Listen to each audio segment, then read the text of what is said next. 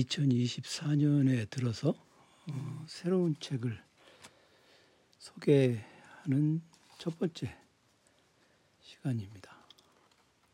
네덜란드 풍설서 어, 세국 일본에 전해진 세계 세국 일본에 전해진 세계라는 부제를 달고 있는 네덜란드 풍설서 이 네덜란드 풍설서는 일본 근현대사 이야기할 때도 자주 등장하는 그 이야기이고 요즘에 20세기 읽기 그 할 때 동양 그냥 편의적으로 쓰겠습니다. 동양 개념, 서양 개념, 동양과 서양 이런 걸 얘기할 때도 어, 네덜란드 풍설서가 얘기가 됩니다. 사실 저 네덜란드 풍설서가 그 토쿠가와 시대에 나가사키에 있는 그 대지마 나갈 출자에다가 섬도자를 써서 출도죠. 그러니까 돌출된 섬인데 인공섬입니다. 그 대지마에 있는 네덜란드 상관에서 해도 막부에 올린 보고서라고 별단 풍설선이 뭐 통상 풍설선이 이런 것은 들어봤는데 구체적으로 이게 어떤 내용을 갖는지에 대한 연구서를 읽어보지는 않았어요. 그런데 그 이 책의 저자 머스카타 후유코의 그 이, 이분이 이 마스카타 후유코 이분이 네덜란드 풍설서를 아주 그 전문적으로 연구한 사람이라고 합니다. 어, 도쿄 대학 사로 편찬소의 교수고 그 문학부 사학과를 졸업한 것 같습니다. 2007년에 박사학위 논문을 단행본으로 출간한 음, 네덜란드 풍설서와 근세 일본 이게, 이게 이 분야에 관한 연구로 이제 거의 발군의 실력을 보여주는 그런 분 같아요.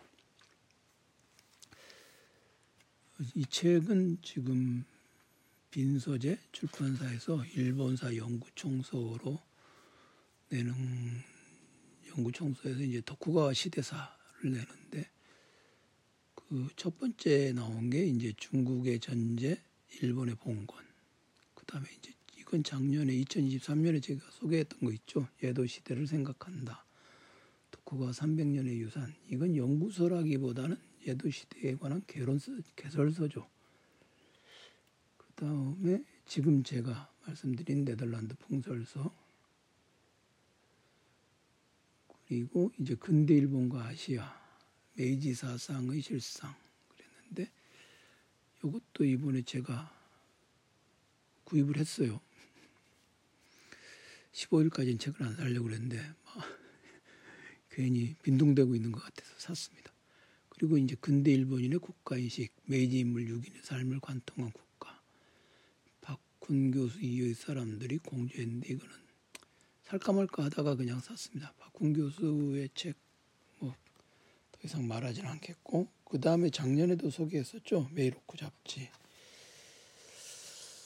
어, 네덜란드 풍설서 이 책은 제가 그 중국의 전지 일본의 본건 대충 훑어봤고 예도 시대를 생각한다는 읽었고 그다음에 근대 일본과 아시아 근대 일본인의 국가 인식 이것도 대충 훑어봤는데 이 현재 어, 도쿠가와 시대사 다섯 권 나온 것 중에 가장 그 지금 읽어볼 만한 책인 것 같아요. 네덜란드 공설서 그래서 내용을 좀 상세하게 좀 다루고 싶어요.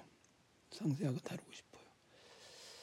그래서 좀 그냥 이런 책이 나왔다. 뭐 이 책은 이런 내용이다라기보다는 어떤 점을 그 좀 집중해서 읽는 게 좋겠다라는 것을 좀 몇 번 좀 나눠서 다루고 여러분들도 이 책을 좀, 좀 제가 지적해 주는 부분뿐만 아니라 그것만이 아니라 또 이제 꼼꼼하게 읽으면서 꼼꼼하게 읽으면서 이 책의 어떤 내용을 좀 스스로에게 스스로에게 좀 가다듬어 가면서 읽으셨으면 하는 바람이 있습니다. 우선 목차를 좀 보면요. 목차를 보면 그 서론이 있고 그 다음에 이제 통상풍설서, 예, 통상풍설서라고 하는 게 있습니다. 풍설서라고 하는 게 있는데 이게 이제 일반적으로 알려져 있는 풍설서, 풍설이라고 하는 게 소문이에요. 근데 소문이라기보다는 일종의 뭐 이런저런 정보 보고 가벼운 아주 아주 그 무게 있는 건 아니고 가벼운 정보 보고서 정도로 이해를 하면 될 것 같아요. 이제 통상 풍설서 그리고 이제 두 번째 장은 무역 허가 조건으로서의 풍설서. 무역 허가 조건으로서의 풍설서라고 하는 건 이제 그 어떻게 해서 예도 막부가 네덜란드에게 이 풍설서를 만들려고 했는가 뭐 그런 얘기 그러니까 제2장은 무역허가 조건으로서의 풍설서라고 제목은 붙어 있는데 요것은 이제 그 제1장 풍설 통상 풍설서가 풍설서란 무엇인가? 그리고 그게 이제 원문이 있었는가? 아니면 그냥 나가사키 상관에서 이것이 만들어졌는가? 풍설서 원문이 원문은 없고 그 당시에 이제 작성된 이 풍설서들이 그 나가사키 역사문화박물관에 그 전시되어 있다고 합니다. 그 사진이 있어 여기 보니까요. 그리고 이제 무역허가 조건으로서의 풍설서 이거는 이제 풍설서의 성립 배경 그리고 성립 풍설서의 역 그 뭐라 그럴까요? 풍설서가 어떻게 작성되었고 뭐 이런 얘기. 그다음에 3장이 풍설서의 관례와 이건데 이제 일단 그 풍설서라고 하는 것이 만들어지면서 어떤 어떤 사정들이 있었는가 그리고 이제 풍설서 내용을 분석해서 그 풍설서가 그 당시 예도 막부에게 어떤 영향을 주었는가. 그 다음에 제 4장이 이 4장도 이제 풍설서 내용이 그에 대한 분석이긴 한데 이 4장은 좀더그 풍설서가 예도 막부에 보고되던 시대에 예, 동아시아 또는 그 바타비아에 동인도 회사가 있었으니까 동아시아 정세 그리고 동남아시아의 상황 그리고 서구 서구가 어떻게 변해갔는가. 그러니까 처음에 이제 그 예도 막부가 이 무역을 엄격하게 금하고 네덜란드에게만 그 무역을 가능하게 하고 그리고 나가사키에 있는 대지마 섬에서만 접촉을 하게 한 것은 가톨릭 교회가 어, 일본에 어, 선교를 하지 못하게끔 일본에 선교를 하지 못하게끔 하는 그런 목적을 갖고 있었기 때문인데 이제 유럽에서는 유럽에서는 더 이상 가톨릭이 위협적인 세력이 아니라 서양에서는 이른바 근대라고 하는 사회로 접어들면서 좀 더 강력한 그 제국주의 세력이 되었죠. 그래서 제 4장의 제목이 위협은 가톨릭에서 서양 근대로 그러니까 이제 서양 근대가 위협적인 세력으로 변화된 그런 과정을 다루고 있습니다. 그러니까 이제 제 4장은 일본에서 파악한 예도 막부에서 파악한 어, 서양 근대의 모습 그리고 그런 것이 직접적으로는 아니니까 이 풍설서를 통해서 파악한 서양 근대의 모습 그것이 이제 설명되어 있죠. 그 다음에 제5장은 이제 별단 풍설서입니다. 이 통상 풍설서하고 다르게 별단 풍설서는 그 바타비아에 있는 바타비아에 있는 네덜란드 그 상관에서 만들어서 문서를 만들어서 그 평, 통상 풍설소에 별책 부록처럼 붙인 것. 그래서 별도로 붙인 그래서 별단 풍설서입니다. 그래서 이제 이 별단 풍설서가 만들어진 시기는 아주 이제 동아시아 세계 위기가 닥쳐오는 시기죠. 아편 전쟁의 발발. 요때부터 얘기를 합니다. 그래서 이 별단 풍설서의 내용은 주로 집중적으로 집중적으로 아편 전쟁의 경과라든가 이런 것들을 담고 있다고 할 수 있죠. 그래서 이제 저 마지막 부분에 가면은 별단 풍설서도 이제 후기로 들어서면 세계의 정보를 보고하는 그런 과정까지도 어, 진행이 됩니다. 그 다음에 이제 그런 아편 전쟁 이후에 일본도 페리 제독이 그 흑선이라고 그러잖아요. 그 미국의 페리 제독이 내양하고 그러면서 이제 더 이상 세국이 아니라 여러 나라들과 교역 관계를 맺게 되죠. 물론 불평등 조약에 의해서 교역을 맺게 되는데 그렇게 되면서 더 이상 네덜란드로부터만 그 정보 보고를 받는 그런 것이 의미가 없어지게 되고 그렇게 되면서 이제 풍설서가 끝났다. 그게 제6장 풍설서의 종언. 그렇게 됩니다. 그리고 이 책에는 이제 보론 그래가지고 통역과 네 개의 창구 이렇게 이제 보론이 붙어 있는데 요거는 요거는 이제 그 번역자가 뒤에 붙인 말에 따르면 역자의 요청에 의해 저자가 제공한 논문이다. 그래서 이제 이거는 이제 근세 일본이 외부와 연결되었던 네 개의 채널 현장에서 각각의 언어가 어떻게 통역되었는지의 문제를 다루고 있다. 이렇게 돼 있어요. 그래서 제가 읽어보니까 이 책은 일단 그 보론으로 붙어 있는 음, 통역과 네 개의 창구 음, 요 부분 있죠.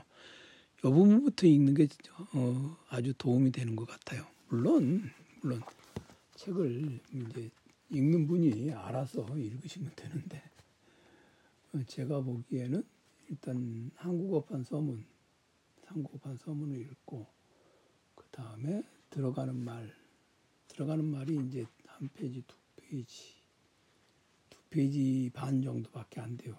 그리고 이 책이 편집이 굉장히 글자가 커요.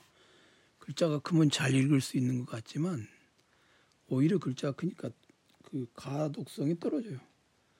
글자가 이렇게 크다고 해서 제가 안경을 벗고 읽, 어도 읽 히질 않아. 그러니까 저는 이제 제가 안경을 쓰고 돋보기를 쓰고 읽어야 읽히는데 어쨌든 그 들어가는 말 한국어판 서문하고 들어가는 말을 읽은 다음에 어, 뒤에 붙어 있는 통역과 네 개의 장구 이 부분을 읽으시면 음, 적당하지 않겠나 그렇게 생각을 해봅니다. 음, 내일 내일을 좀 더 자세하게 말씀을 드리겠는데 통역과 네 개의 창구라고 하는 것은 네 개의 창구라는 게 뭐냐면 그 1640년부터 1859년 그 시기에 일본이 완전히 세국 예도 예도막부가 완전히 세고, 쇄국을 하고 있지는 않았거든요. 네 개의 창구라고 하는 것은 어, 일본이 그 대외 관계를 맺는 그 창구가 네 군데가 있었어요. 그 네 군데에서 네 군데에서 어떤 식으로 어, 그들과 커뮤니케이션을 했는가 그것을 가리킵니다. 한 군데는 어디냐? 이제 한 군데는 그 저기죠.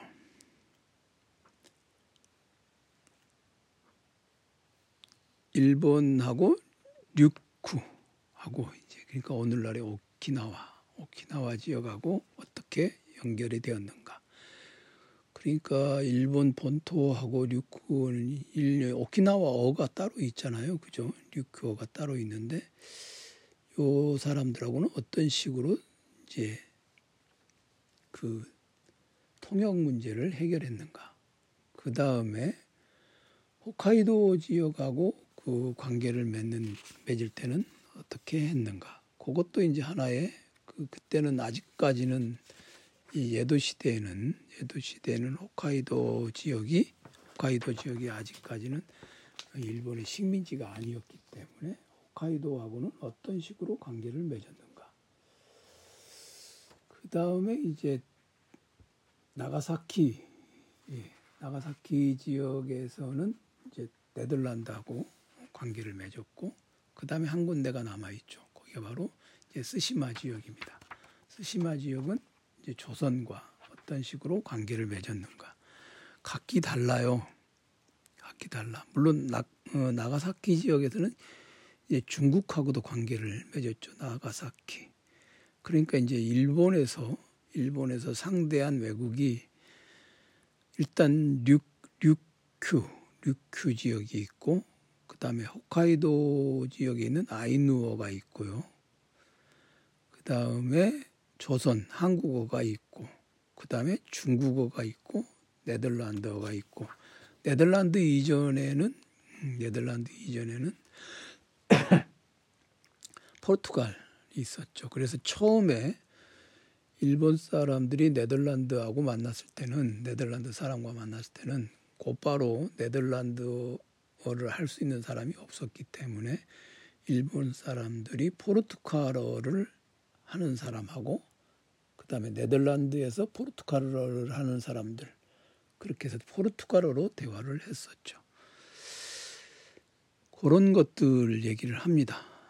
그러면서 일본이 일본이 그런 과정을 거치면서 그런 과정을 거치면서 이제 그 통역관 통역관들이 통역관들이 이제 그 처음에는 그냥 단순하게 어, 어휘만 어휘만 주고받고 그러고 그냥 일상어를 했던 것이죠. 그런데 이제 그런 과정에서 단순한 의사소통, 상업적인 용어 그런 것만 한 것이 아니라 그